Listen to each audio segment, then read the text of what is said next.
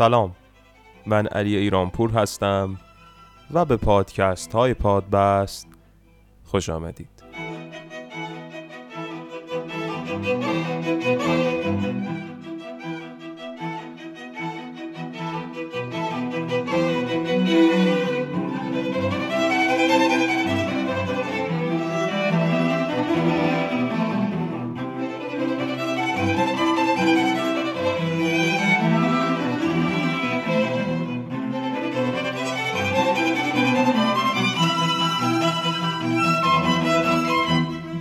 خب خیلی خوشحالیم که با ششمین قسمت از مجموعه پادکست های پادبست در خدمت شما هستیم.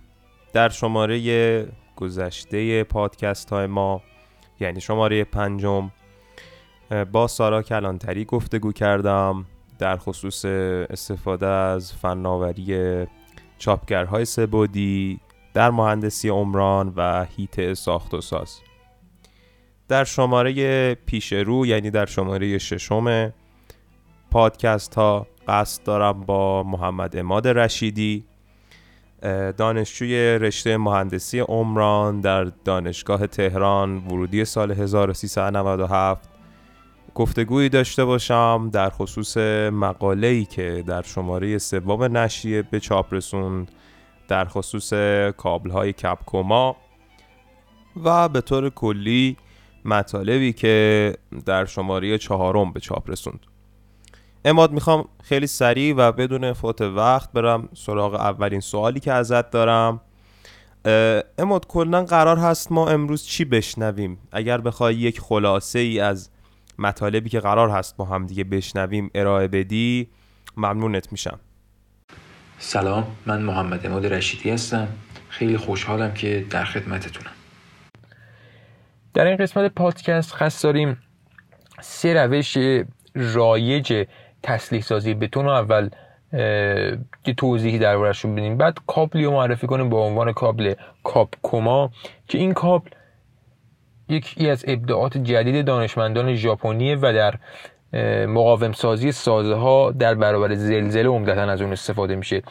یک سازه هایی هم با استفاده از این کابل در ژاپن ساخته شده که حالا در ادامه توضیحاتی هم درباره اون میدیم. ولی اگر بخوایم راجع به روش تسلیح سازی بتون توضیح بدیم راجع به انواع روشش خب مشخصه که معروف ترین روش و رایج ترین روش با استفاده از میلگرد فولادیه.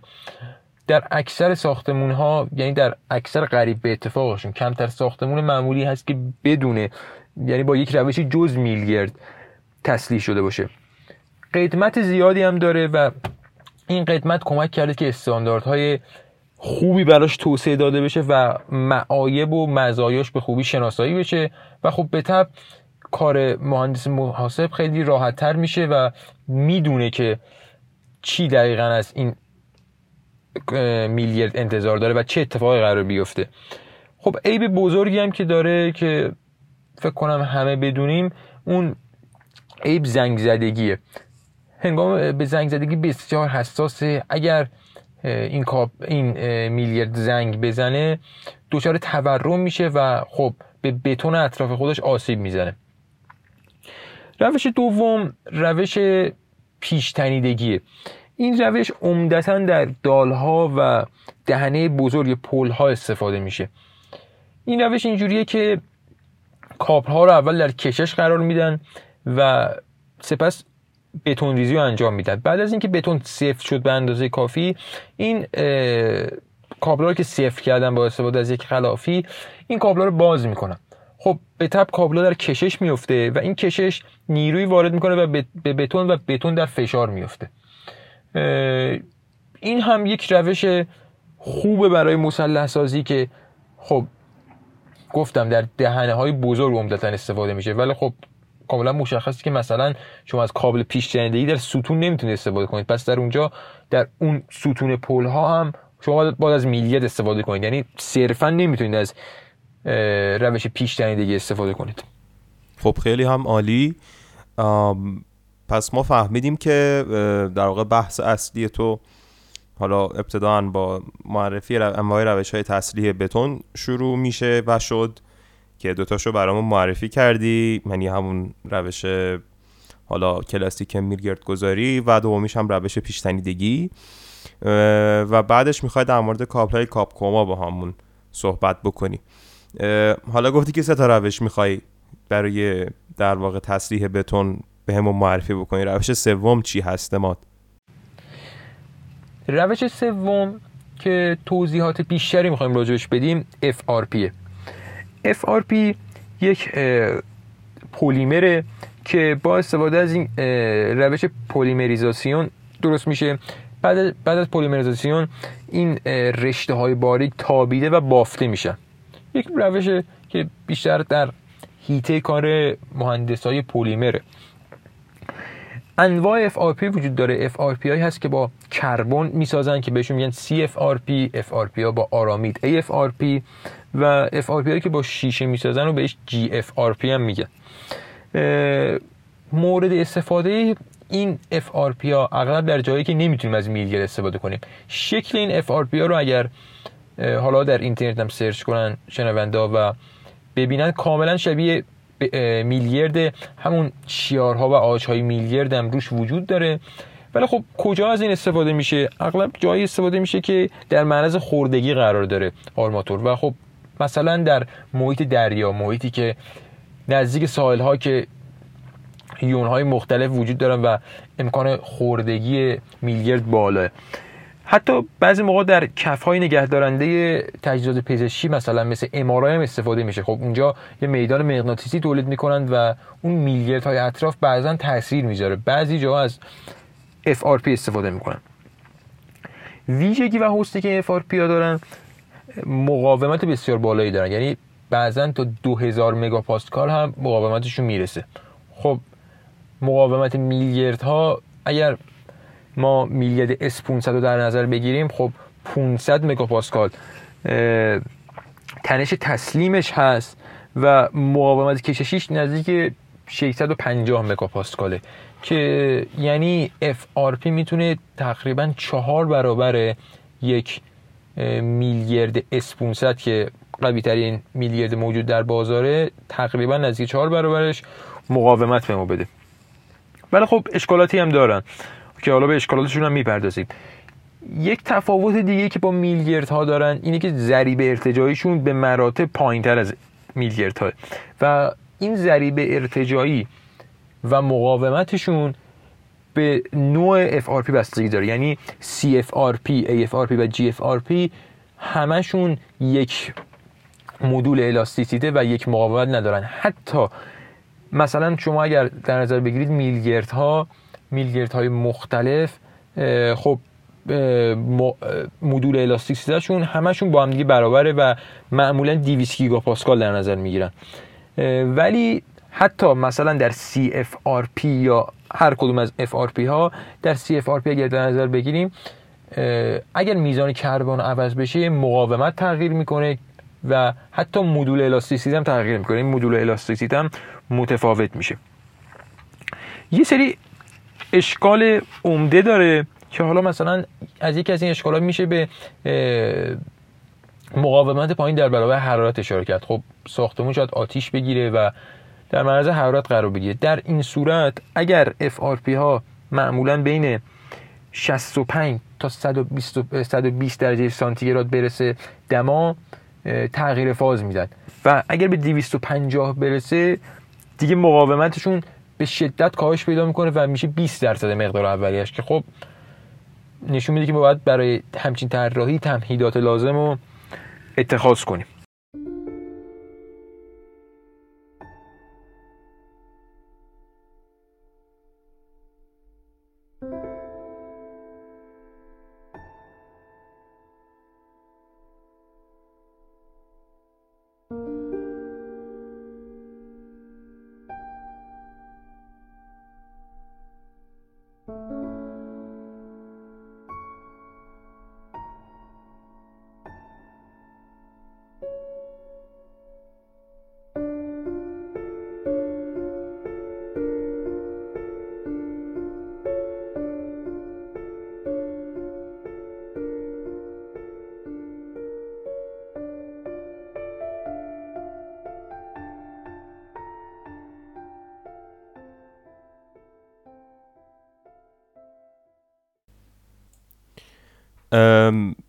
خب پس ما از روش FRP این رو متوجه شدیم که در واقع یک سری مزایایی دارد این روش استفاده ازش که حالا می‌تونه این مثلا باشه که خب در واقع تنش گسیختگی بالاتری رو می‌تونن تحمل بکنن و مثلا از معایبش هم همونطور که خودت گفتی این بود که در واقع اینها در برابر تغییرات دمایی خیلی مقاوم نیستن و مثلا اگر سازه ای همونطور که خودت گفتی آتش بگیره ما خیلی نمی‌تونیم رو مقاومت در واقع این FRP ها حساب باز بکنیم. اما اما بحثی که در مورد FRP ها به صورت کلی وجود داره این هستش که خب یکی از مهمترین خصوصیات سازه های حالا عمرانی همین دیفورمبل بودن سازه هاست و اینکه سازه ها در واقع قبل از اینکه گسیخته بشن و یا حالا مثلا مقاومت خودشون رو از دست بدن ما یک سری تغییر شکل هایی داریم که در بسیاری از موارد این تغییر شکل های پیش از گسیختگی می‌تونه یک هشدار دهنده ای باشه برای کاربران از اون در واقع سازی یا ساختمان. اما بحث که در مورد فارپی ها وجود داره این هستش که اینها این تغییر شکل ها رو پیش از گسیختگی ندارن و عملا یک رفتار ترتری از خودشون نشون میدن و به اصطلاح ترت شکنی دارن. می‌تونی اطلاعات بیشتری در مورد این زمینه در اختیارمون بذاری؟ یا حتی اینکه اصلا چه اقداماتی اندیش در واقع چه تمهیداتی اندیشه شده برای جلوگیری از بروز تلفات بیشتر. این FRP ها ناگهانی دچار گسیختگی میشن. یعنی قبل از گسیختگی کرنش زیادی همراه خودشون ندارن. منحنی تنش کرنش این FRP ها خطیه. برخلاف منحنی تنش کرنش فولاد که ابتدا یک حالت خطی داره و بعد از اون این منحنی صاف میشه و سپس گسیخته میشه. حالا تفاوت این دوتا چیه؟ من با یه مثال سعی می‌کنم اینو توضیح بدم. فرض کنید یک ساختمانیه که این تیر این ساختمان در یک در طبقات با FRP تسلیح شده. مسلح سازیش با FRP بود. کاربری این ساختمون هم مسکونی بوده.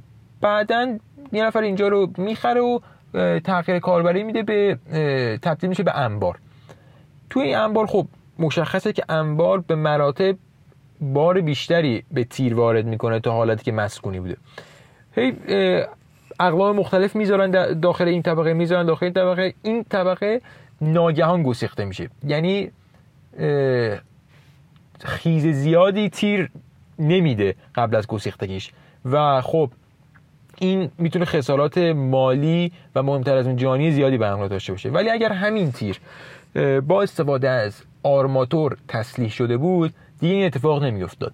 قبل از گسیختگی خیز زیادی می‌داد و اون افراد متوجه می‌شدن که یک مشکلی وجود داره و بیش از اندازه روی این تیر بار گذاشتن. و خب از این خسارات مالی و جانی جلوگیری می‌کرد. حالا برای جلوگیری از این مشکل آینامه اومده یه کاری کرده. ضریب کاهش مقاومت تیرها که با میلگرد مسلح میشن برای خمش عمدتا 9 دهمه. اگر شما حالا برای طراحی از یک کرنش معینی کرنش این میلگرد بیشتر باشه شما می‌تونید از ضریب 9 دهم استفاده کنید. یعنی در اصل از اکثر ظرفیت این میلگرد می‌تونید استفاده کنید 9 دهم مثلا اگر از میلگرد با مقاومت 400 مگاپاسکال استفاده کنید می‌تونید از 9 دهم این ظرفیت استفاده کنید. ولی برای اف اینطوری نیست. به خاطر رفع این مشکل آینامه گفته که یک ضریبی حدود 65 صدم استفاده باید بشه که خب خیلی پایین 65 صدم. یعنی شما اگر همون حسنی که در قسمت قبل گفتیم اگر 2000 مگاپاسکال مقاومت داشته باشه این FRP این میلیارد FRP شما فقط 65 صدمش می‌تونید استفاده کنید. و از بقیه‌اش نمی‌تونید استفاده کنید. و این به خاطر جبران اون مشکل ترد بودنه. اینکه با هشدار قبلی باید گسیخته بشه. اینکه ما خیلی از مقاومت رو دست بالا بگیریم. یعنی خیلی افزایش بدیم مقاومت. تیر که یه موقع خدا نکرده اون اتفاق نیفته. این آخرین اشکالی بود که من می‌خواستم در این قسمت برای FRP ها بگم. در قسمت بعد ما توضیح میدیم که کابل های کاپکوما چیه و کاربرداشون چیه. خب خیلی هم جالب و چقدر هم خوب که خب بالاخره در واقع تمهیداتی اندیشیده شده. پس یه جورایی میشه گفتش که ما اون مزیتی که داشتیم که می‌گفتیم که FRP ها خب تنش تسلیم بالاتری دارن یک جورایی با این در واقع ضریب کاهش مقاومت سر به سر شد و در واقع شاید دیگه حالا به علت اختلاف هزینه یا سختی اجرا یا هر چیز دیگری که وجود داره شاید آنچنان نیرزه استفاده کردن از FRP ها در برابر استفاده از روش کلاسیک میلگرد گذاری. اما اماد می‌خوام موضوع اصلی بحثمون رو با هم اینجا شروع بکنیم. در مورد کابل های کاپکوما برامون بگو و کاربردشون. کابل کامپوزیت ترموپلاسی کربن شیشه یا کابل کاپکوما یک روش مقاوم سازی در برابر زلزله است. مقاوم سازی سازه در برابر زلزله است. و یک روش تسلیح بتون نیستش. احتمالا این سوال الان پیش میاد که خب پس چرا ما روش تسلیح بتون رو گفتیم؟ جوابش اینه که تکنولوژی هایی که در اون روش های تسلیح استفاده میشه در روش FRP و پیش همون تکنولوژی ها میاد و در این کابل هم استفاده میشه. چه جوری مثلا برای ساخت این کابل یک هسته کربنی داریم که با الیاف شیشه دورش بافته میشن. خیلی شبیه اون چیزیه که در FRP ما داشتیم. یا یه سری قلاف ها بود در کابل پیش همون قلاف ها شبیه اون قلاف ها میاد و در هنگام نصب این کابل ها استفاده میشه. خب اگر بخوایم یه توضیح هم راجع به انواع این کابل مثلا بدیم این اینه که ما سه نوع کابل داریم. کابلاشون هم نامگذاریاش خیلی شبیه همه. 24 k 1 P 24 k 2 P و 24 k 3 P. اینا هرچی اعداد بالاتر میره مقاومت کششیشون افزایش پیدا می‌کنه. و دقیقا باز شبیه FRP و برخلاف میلگردها مدول های الاستیسیته یکسانی ندارن. در میلیرد ها همه جا مدول الاستیسیته یکسانه. فرق نمی‌کنه شما از 300 مگاپاسکال استفاده کنید 400 یا 500 مدول الاستیسیته برای میلیارد یه چیزه. ولی در این کاپ ها نه. هرچی اعداد بالاتر میره مدول الاستیسیته افزایش پیدا می‌کنه. و هرچی اعداد بالاتر میره مقاومت هم افزایش پیدا کنه مقاومت کششی. مثلا اگه بخوایم راجع به کابل 24 k 3 p کاپ توضیح بدیم.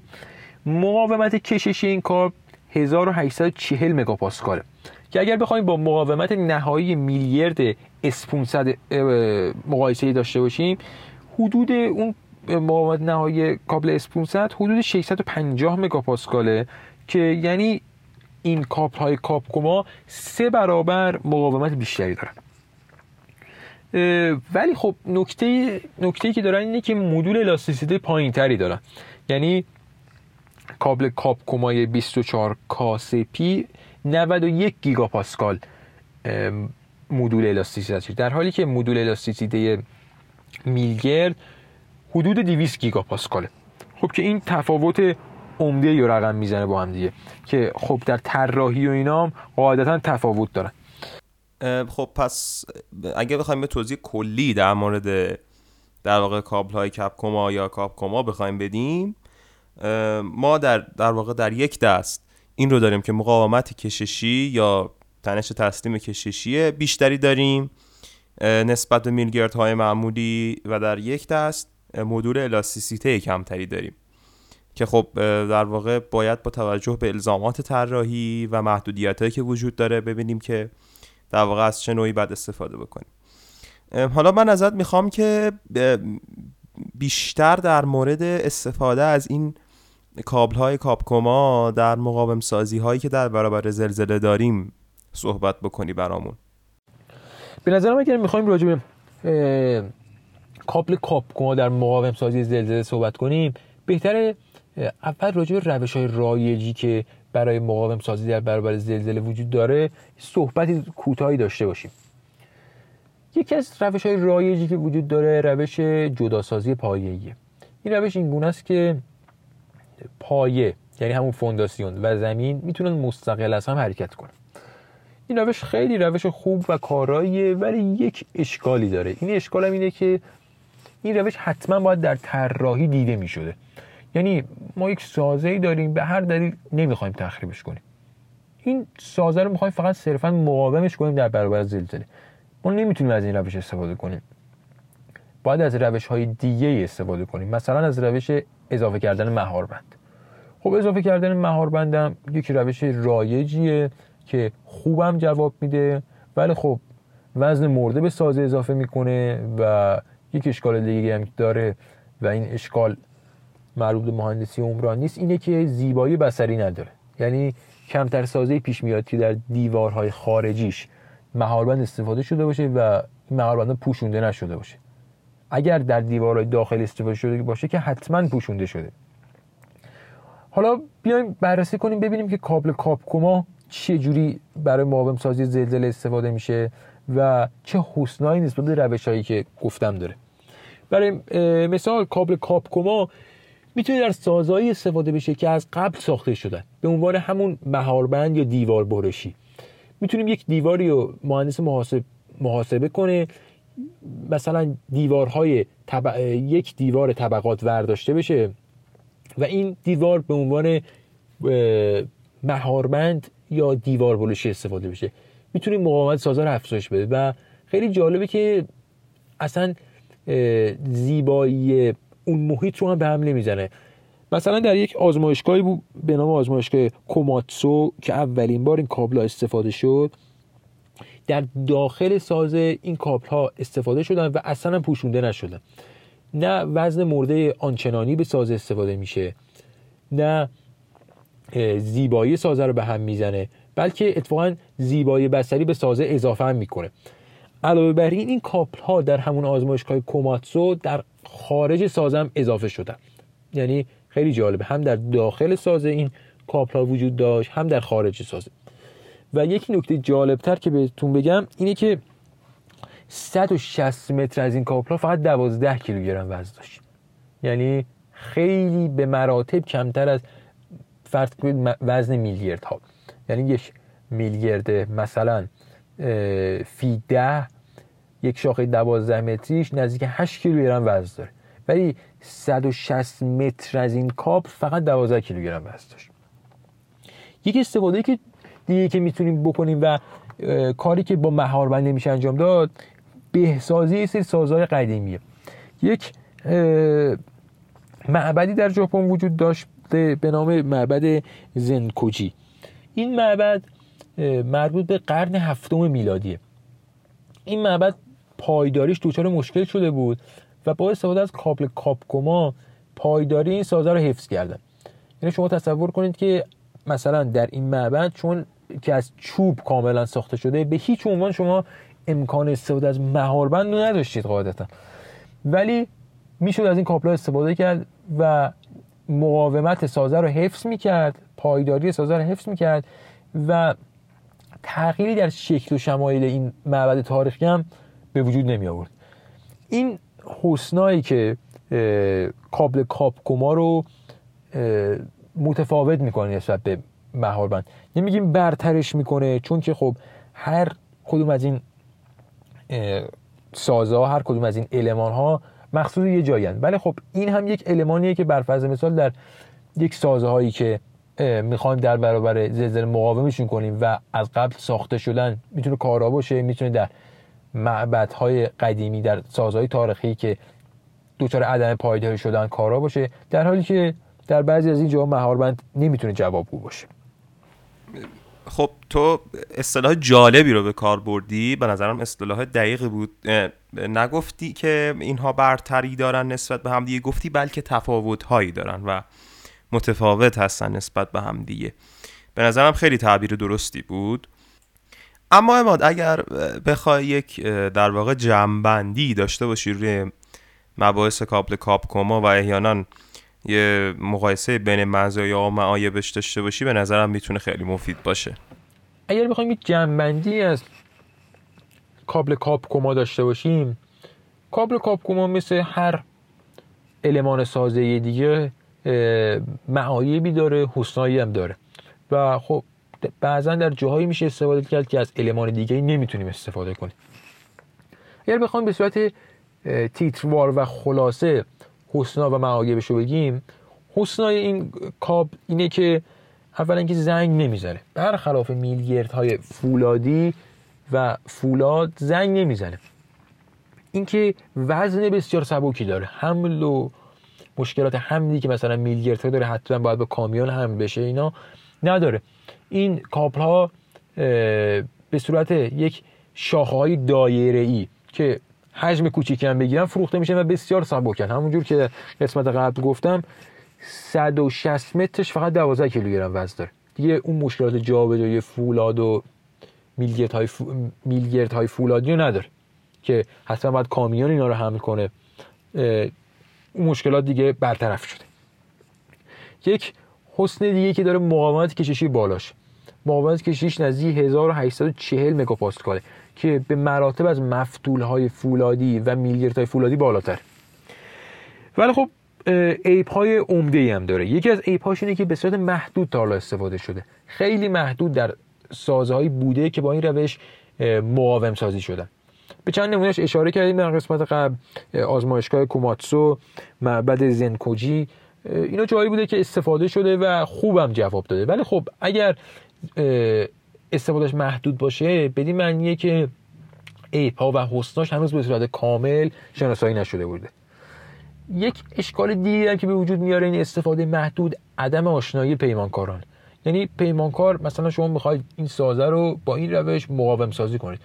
پیمانکار اگر آشنا نباشه با این روش خب به نمی‌تونه اینو اجرا کنه. و اشکال عمده آخرم اینه که این استانداردی برای این روش وجود نداره.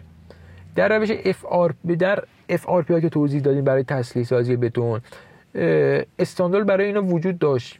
خیلی به صورت محدود ولی وجود داشت. ولی در این روش کابل کاپکوما هیچ استانداردی هنوز متاسفانه تدوین نشده برای این کاب و خب این یک شاید بشه گفت بزرگترین مشکلیه که این کاب باش همراه است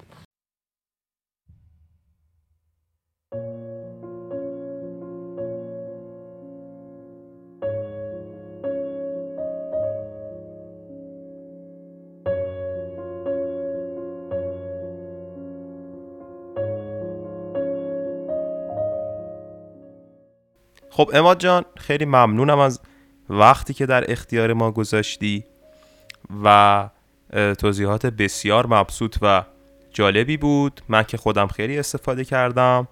اگر که سخن پایانی داری در خدمتت هستیم. خیلی ممنونم از توجهتون. خدا یار و نگهدارتون.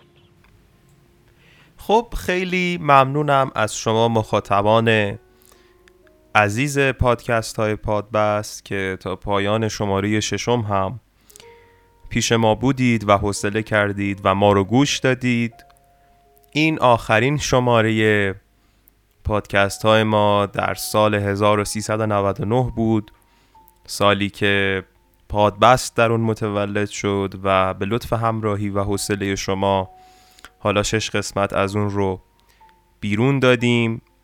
امیدوارم که در این شش قسمت هرچی که گذشت در واقع اگر کماکاستی بود از ما ببخشید و همچنان همچنان بیش از پیش و بیش از سابق منتظر نظرات، انتقادات و پیشنهادات شما هستیم. قطعا باید سال 1400 رو غنیمتی بدونیم برای بهتر کردن کیفیت کار خودمون. پیشا پیش فرارسیدن سال جدید یعنی سال 1400 رو خدمتتون تبریک عرض می کنم امیدوارم که سال خوبی برای هممون باشه. سالی باشه که خیلی زود و قبل از نیمه اون شاهد پایان یافتن این پندمی باشیم و دیگه حداقل نصف سال جدید رو بدون ویروس کرونا زندگی بکنیم. قطعا رفتن ویروس کرونا بر روی کیفیت کار ما هم تاثیر خواهد گذاشت و همچنین همه ما در مجموعه داربست دلتنگ دیدار همه شما در دانشگاه هستیم و امیدواریم که در سال جدید سالی سبزتر در انتظار هممون باشه.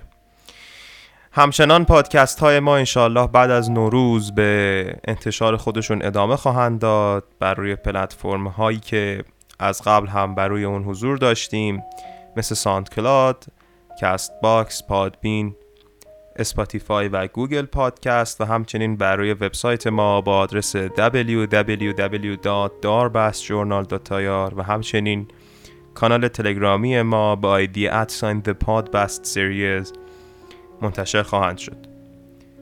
خیلی ممنون متشکر. امیدوارم که همیشه سلامت باشید. مجدد سال جدید رو خدمتتون تبریک عرض می‌کنم و خدا نگهدار.